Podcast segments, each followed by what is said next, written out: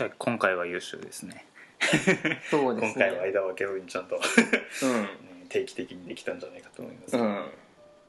えっと、今日は8月の一緒なんまあうん。今日何日？知らない。20 29か。うん。で 6, 6月7月が30日まで。31まで。30日か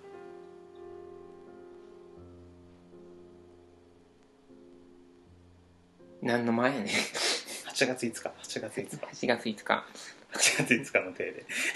トイレちみく親親への手紙の第6回。第6回ですね。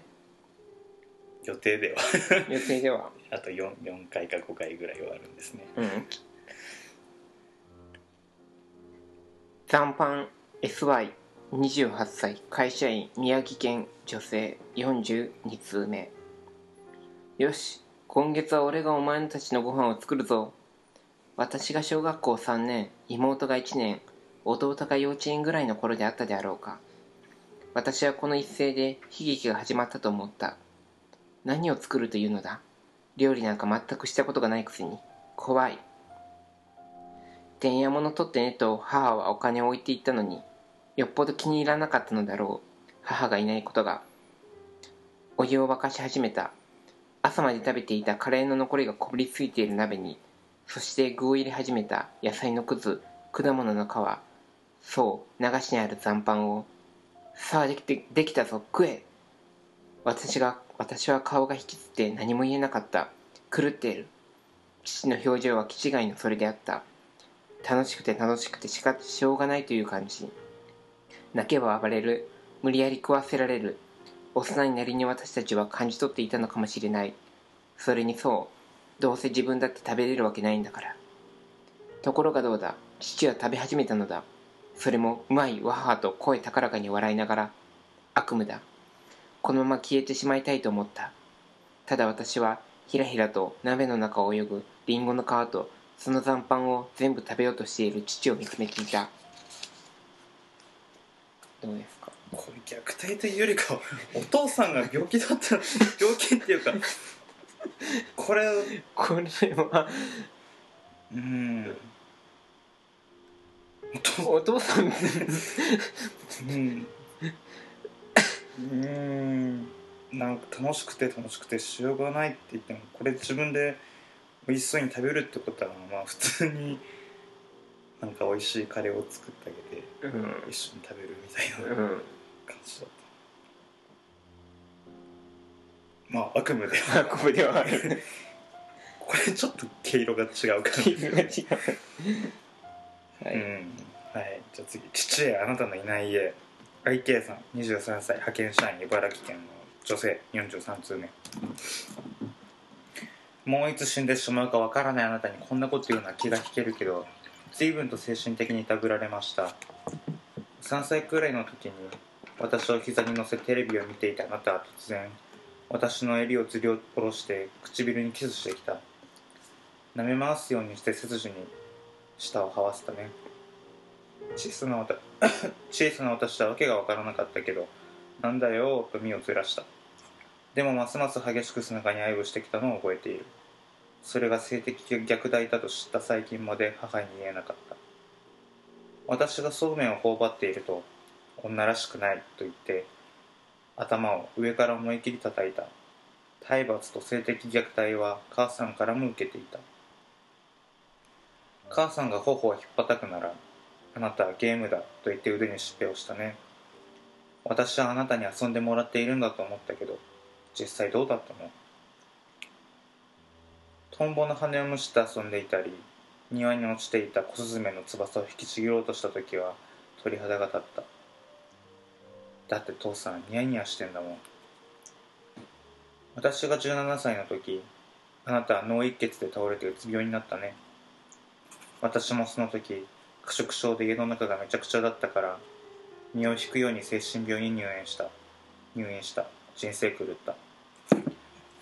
私が退院して専門学校へ通うようになる頃にはあなたは強迫神経症だった。自分の見たいテレビ番組が野球中継で遅れようものならいいと歯をむき出して怒った。倒れてやるぞと私たちを脅すために。トイレとふあ怒った。倒れてやるぞと私たちを脅すために。トイレと風呂に入る時間もあなたは決めていて私がトイレに入ることであなたの時間が1分でも遅れたなら何度聞いても耐えられない声でおめき叫んだ。怖かった。母さんがずっとあなたを監視してあなたを興奮させないように頑張った。私は風呂に入る時間もトイレに入るタイミングも考えなきゃならなくて毎日怯えて暮らしていた。朝台所で換気扇を回しているために私がトイレで便をすると匂いが台所に流れた。あなたはくせえなと私は聞こえるように言った。顔から火が出るほど恥ずかしかった。母さんに換気扇を止めてくれるように言っても取り合ってくれなかった。むしろこの状況を楽しんでいるみたいだった。私は家に寝たきりの老人がいると言って薬局でポータブルトイレを買い部屋に置き朝自分の部屋で用を足した。臭くて臭くて地獄だったよ。自分の便と尿の入った袋を下のトイレまで持って行って流す。どれほど惨めで発狂したくなったか。昨年12月31日にあなたは2度目の発作を起こした。高血圧なのに自分の好きな甘いものや脂っこいものをたくさん食べて肥満した結果だった。母さんも母さんで私が注意するにもかかわらずあなたをいじめるように甘いものを大量に買ってきていたね。あなたたち変だよ。お互いに佐渡とマゾみたい。父さん昔から何か嫌なことがあると自分がいかに不幸かみたいな内容で手紙を私に書いて私たちの目の目につく場所に置いておいた。同情を変えたかったの。私はあなたに父親らしく振る舞ってもらった記憶が少なすぎるし血を継ぐ子供の勘であなたに父親としての自覚がないのを知っている。優しさや愛情を与えずして私から受けようなんてずうずうしいよ。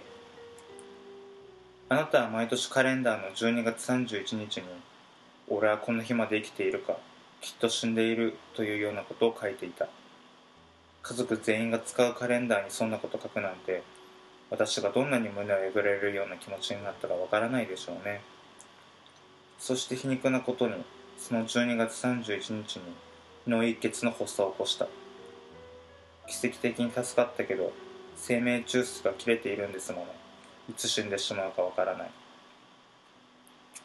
あなたは今私がどうしているか毎日病院に通う母さんに聞こうともしない。母さんも私があなたに毛布などプレゼントを買ってきても持っていこうともしない。寂しいよ。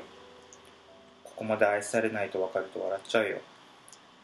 余生を母さんと二人でもつまじく過ごしてね。今度会う時はあなたが死んで死体となった時だね。悲しいよ。あなたのいないこの家がこんなに平和で快適だなんて。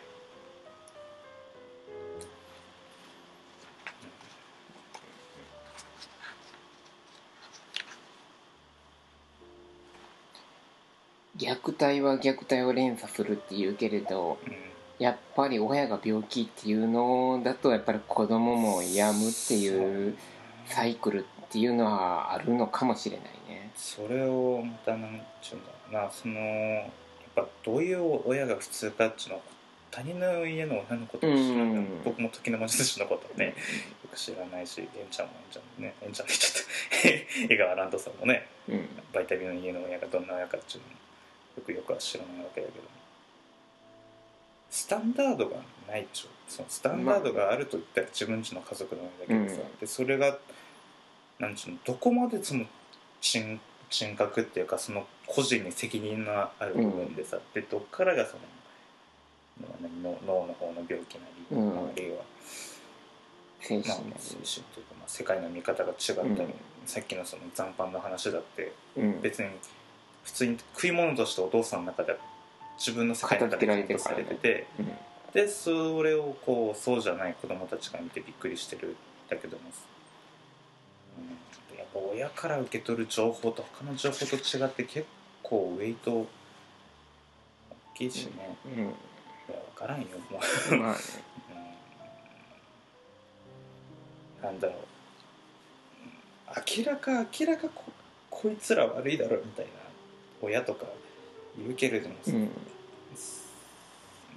どこまでねいややっぱその都度その都度その親の責任なんだろうけどさ、うんさて遠くで死んでくれ小泣きじいの娘38歳自由業東京都女性44通目女に甘えるな父よ一言これが言いたい。母に甘え妻に甘え娘に甘え。未だ再婚した妻に甘えていい加減にしろ。名残脅しつつ甘える。あんたの手口はこれだ。一生に一遍ぐらい女に甘えずに生きてみろ。自分が甘えているせいかあんたはやたらと子供に甘えるなを繰り返した。あんたが甘えるなというのは自分が甘えるためだ。自分以外の誰にも甘えることを許さないのだ。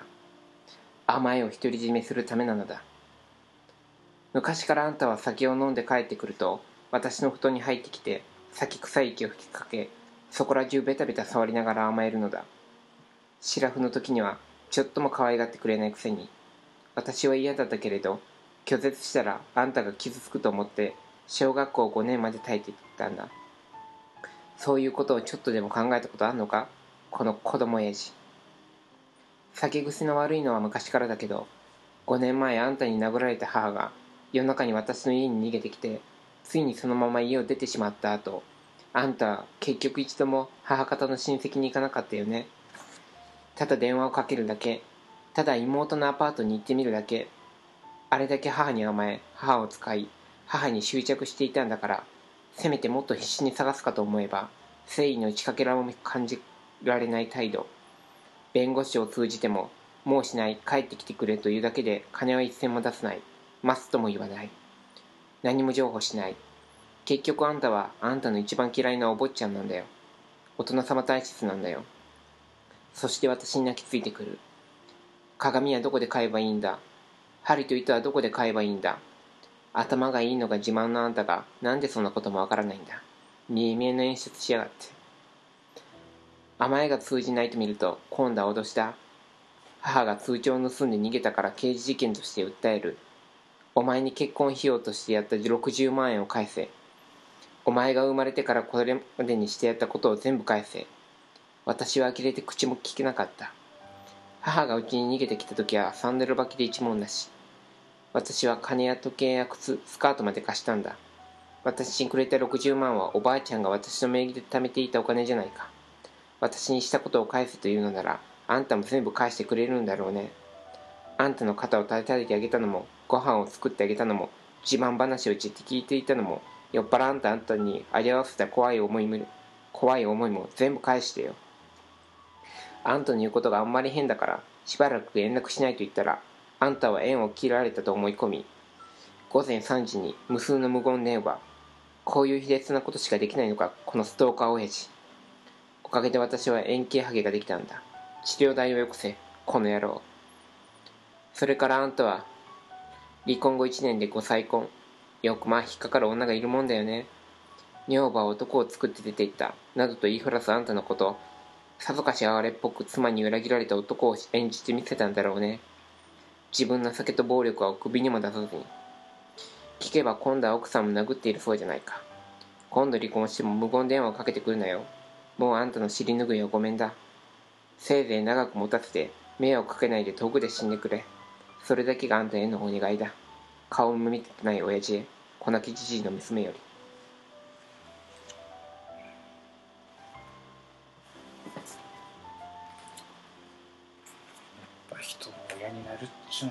のは責任が大きいねそこ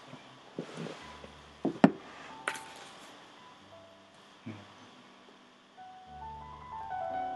なん、前もね話したけどねいろいろ身近でこうおめでおめでた続きでねこん。なこと言うのもねえちょっとね知り合いでねおめでた時はねうちのうちのいとこはねその、うん。しっかりやってるうん。んだけどと思うん、うん。まあもうほとんど会ってないから分かんないけどさ、うん。旦那の方がなもうん。う生まれてすぐにドローンしちゃってね、だそれもな長期的に見ればそのなんちゅうの常にこう圧力とかねストレス与え続ける上に比べたらまだマシなのかもしれないけど、ネグレクトっちゃネグレクトじゃんそれ。はまあねうんまあ、まあそうはならないと思うけどねこれからね、あの僕らの周りの プロプログチョルとかね、ね。うん、プログチョルは多分あのね幸せな人生を送ってくれると僕は知っているけどね、うん。うん。プログチョル頑張ってください。頑張ってください。お父さんお母さんもね。パパへ。七瀬さん17歳。専門学校生大阪府。女性45通目パパが帰ってくる日はいつもごちそうやったそれほどパパはまともに帰ってけえへん人やった。普通のお父様お父様方は毎日家に帰ってくるもんやって小学4年で気がついた。ある日起きるとテーブルの上に銀紙を丸めたものが置いてあった。お母さんはパパはこうしてタバコを吸うのが好きやねんと言っていたが あれはどう考えてもマリファナやろ。うん。うんはいはい。バブル崩壊で会社潰してもうて借金抱えた時。ヤクザが現に来んように私ら家族守るためにたった一人で事務所に書き込んでくれたよね。かっこよかった。でも会社潰してしばらくアルチューみたいにお酒飲んでたな。見ていられへんかった。お母さん正月の3日しか休み取らんと昼も夜も一年中働いてたな。お母さん時々わっと泣いとったで。私パパのことほんまめっちゃ憎かった。去年の夏ヤクザとの付き合いをきっかけに私はみるみるしゃぶ中になっていった。パパは覚醒剤を警察に提出して私を檻の中へと追いやった。あの時薬でおかしくなったせいもあったと思うけど出所したらめっ刺しにして殺したるって思ってた。鑑別所の面会室でパパは針の跡いっぱいの私の腕を掴んでたった一言「もうやったらあかんねんで」とだけ言った。それからただでさえ借金でお金がいるのに私に弁護士を2人つけてくれた。出所してすぐヌードの写真集を出すために東京に行った。初めて脱いだのが14歳の時。撮影前にパパは親らしいことをしてないからせめてお前の好きなようにしなさいと言っていた。本当は大反対してるってあの時は分からんかった。私の写真集見て可愛いなと言ってくれたパパが滑稽でなんか笑えた。あんまり怒らんパパやけど42でパパより年上の人と付き合ったんバレた時めちゃくちゃ怖かった。このピアニストが演奏に入る前にさっさと帰ったらしいな彼が言うてた。私のただのボーイフレンドにもすっごいやきもち焼くもんな。なあパパ私いつから私狂ったんやろ。パパがまだ家にいた頃の私覚えてる？いじめられっ子で友達いてなくて漫画ばっかり描いてた。頑張って学校生活楽しくするために生徒会長もした。私がしてきたこと何もパパのせいにはせえへんけどあの日パパがうちを飛び出さんと離婚せんとこのうちにおってくれたらなって時々思うよ。うん。これはこれは。ごめんずっと頭の中でキワサニーがそれはうん。ヤクザか。薬はあかんよね。銀紙でタバコ吸うたらあかんやんパパは。娘に分かっとんねやちょっともう薬の話やめようかちょっといろいろ。ララントさんが様子おかしくなるから。薬なくなる大好きだからと思七重バット JI さん29歳会社員神奈川県男性46通目。僕が子供の頃からずっとあなたを恐れ憎み続けてきたことを今日この手紙で告白します。あなたは今でも知らないはずだけど僕は金属バットを持ってあなたの枕元に立ったことがあるのです。こいつが全部悪いんだ。こいつさえ死ねば僕たちは楽になれるんだ。と心の中でつぶやきながらあなたをバットで殴っている光景を想像しました。あなたの眼鏡が割れ、額から血が流れ、這いつくばって許しを請うあなたの姿を。でも僕にはできませんでした。なぜできなかったのかは分かりません。これあれですね。表紙に、表紙の、表紙の表紙とか帯に書いてあるね。あなたは今でも知らないはずだけど、僕は金属バット。代表となるうん。46つ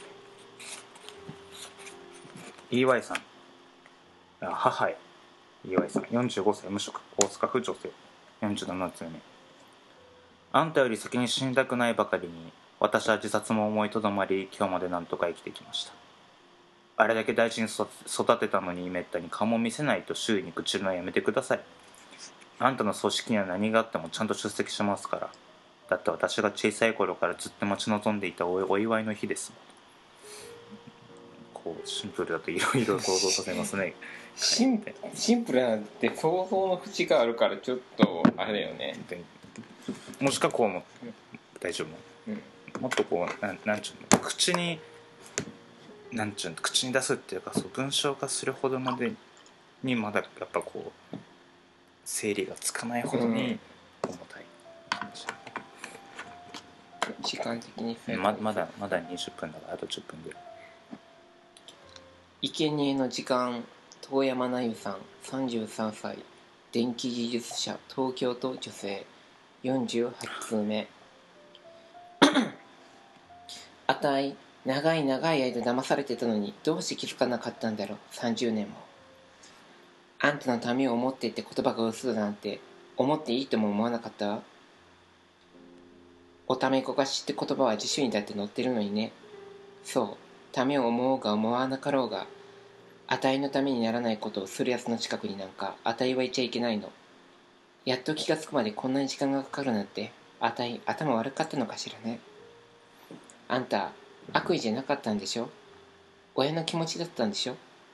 ためを思ってだったんでしょ？ええ。あなたは私あ,、ま、ああんたは頭がおかしいだけのただのおばさん。一生そのままためを思ってるのに通じないって愚痴ってりゃいいわ。実態を知ってびっくり。呆れて何も言えない優しい優しいお父さんとご達者で末永く仲良くお暮らしくださいな。私が彼氏を連れてふるさとにやってきたのは父上の要請だったのでありました。親類のまだ親類のまだかまだか攻撃に泣かされているあなたにとっては喜ばしいことであろうと私は愚かにも思いました。彼が美形エリート家柄自慢のどれにも該当しないことがあなたをどういう行動に走らせるかを考えていなかったのでした。ごく普通のカップルだった我々を不潔と評したのを皮切りに彼の話し方から立ち振る舞いの全てが凄まじい言葉で私の耳に注入され私は耳が腐ること腐るかと思いました。最後に娘をあげるのだから家柄の釣り合いを考えなさい。うちは士族なんですと彼に説教しました。この後私はうつ病で1年学校を休み卒業が怪しくなりました。精神科医は士族の一言に腹を抱えて大笑いしました。あなたは歩くギャグです。あなたと同居していた20年を一言で言うと生贄の時間でした。2歳の時ひらがなの「お」が書けたとあなたに見せたらいきなり平手打ちされたのが長い長い生贄の時間のプロローグでプロローグでした。私は打たれないように愛してもらえるようにずっと必死でした。あなたの理想の子供になれればもしかすれば弟や妹のように平和に暮らせるんだろうかとずっと思っていました。何でもできなくてあと何でもできるだけ頑張っていました。やりすぎて子供らしくないと言われるようになると子供らしく振る舞うにはどうすればいいかを必死で研究しました。無駄な努力をしたものです。私が何も問題を起こさなくても状況は何も変わらなかったんですよ。何よりも辛かったのはあんたには心がないというあなたの口癖です。こんなに深く傷つく言葉はないという私はおかしいでしょうか。私はたった一度でいいから母の日の贈り物を喜んで受け取ってほしかったと思います。幼稚園で渡されたカーネーションの増加はこんなもので騙されないという言葉と一緒に乱雑にその辺りに置かれました。小遣いを貯めて何かあなたの好きそうなものを買ったらこんなものをもらうよりは学校の成績を上げてくれた方がいいのに何か手作りのものを送ったら感謝の印に使う金をケチケチする。一体何をどう差し上げたらあなたは喜んだのですか？感謝されないに決まっている贈り物なんか誰がするものですか？どんなものだって喜んで受け取られたいに決まっています。あなたに何かを送ったら物がかわいそうです。ごく尋常に贈り物を喜んでもらっている弟や妹を私がどんな思いで眺めていたかあなたに分かりますか？心のないあなたに分かるはずがありませんね。もう期待しません。高校3年の夏酔って帰ってきた父上に私を押し倒させ必死にもがく私をニヤニヤ笑いながら1時間も見ていたあなたの顔を私は一生忘れることができないでしょう。それでも今は大切な婚約者がいて幸せな大人になることができました。婚約者のお母様は私の母の日の贈り物を心から喜んでくださいます。人生なかなかバランスが取れるもののようです。生贄の時間にそろそろ幕が下りるようです。私はこれからはこういうまともな方と平和に生きていきたい生きていきたいと思います。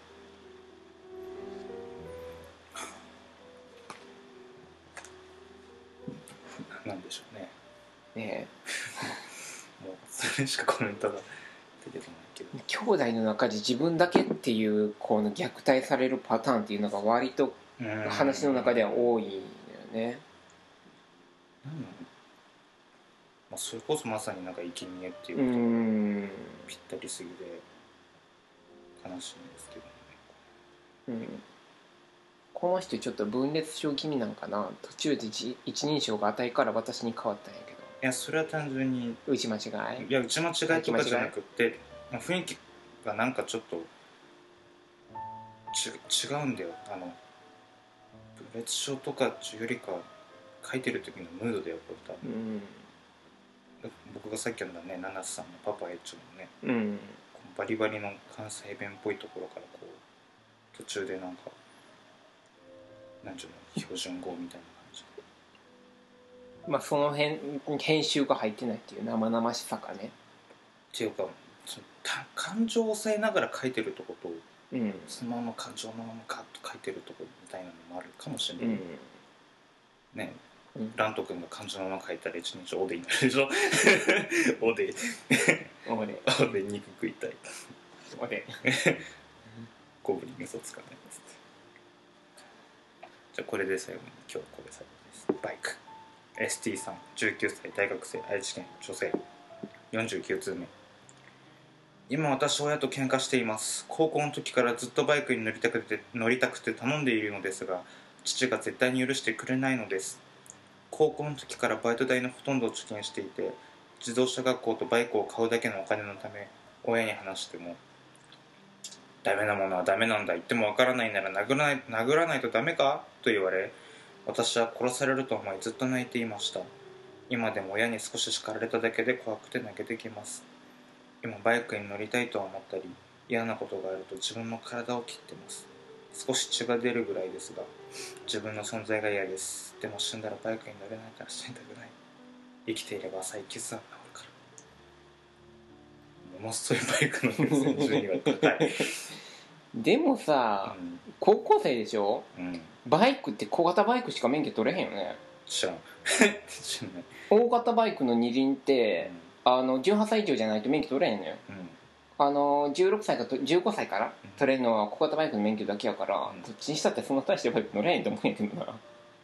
うん。いやそれは風を切でも欲しかったんよね。風を切って走りたいんでしょ？あれあれ。15で夜15年15だから。それは4年前に済ましとくべき。だよそれはうーんまあでもバイクを反対する親っているよね。やっぱり事故った時のし致死率って高いわけや高いしやっぱりこうなんちゅうの。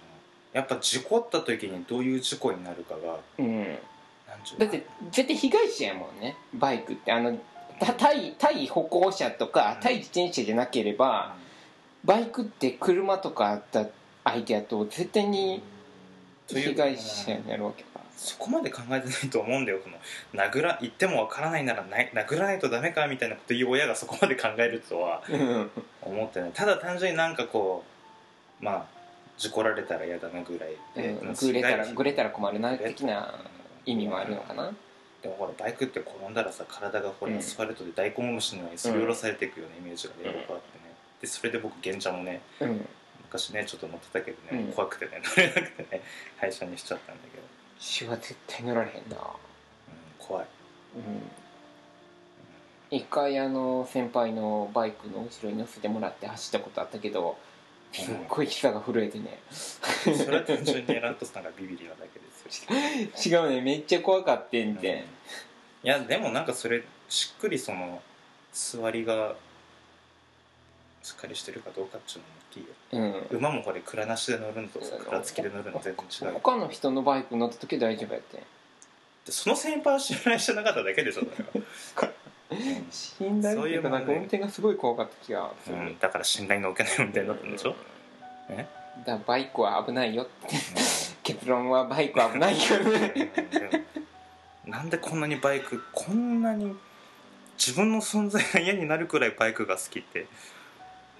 なんかそれはそれでちょっと傾いてるよね。いやでもまあバイクにとってみたら嬉しいんじゃない？そこまで俺のこと思ってくれたらみたいな免許なくてもいいよ。こっそり乗せるよ、バイクのあかんあかんうん。一緒に捕まろうぜっつって、まあ、逆にそこまで望んでくれたらね。バイクバイク冥利に好き。バイクよりに何があったんだろうね。バイクってね親から逃げたいみたいな、うそういう。んじゃあやっぱ親からすればバイクは否定するよね。親に黙って乗るもんすかバイクは。親にだ黙って乗るもんです。タバコもお酒もドラッグ。うん親に黙ってやるもん。セックスも親に黙ってやるもんです。セックスも親に先申告してたかいちいち電話するか。らそれもなんか虐待の毛があるよねなんかね。だから父上母上本日成功といたしますのでどうかよろしくお願いします。なタバコとかお酒もそうだけど、バイク乗るとか、なんかこう親から離れていく。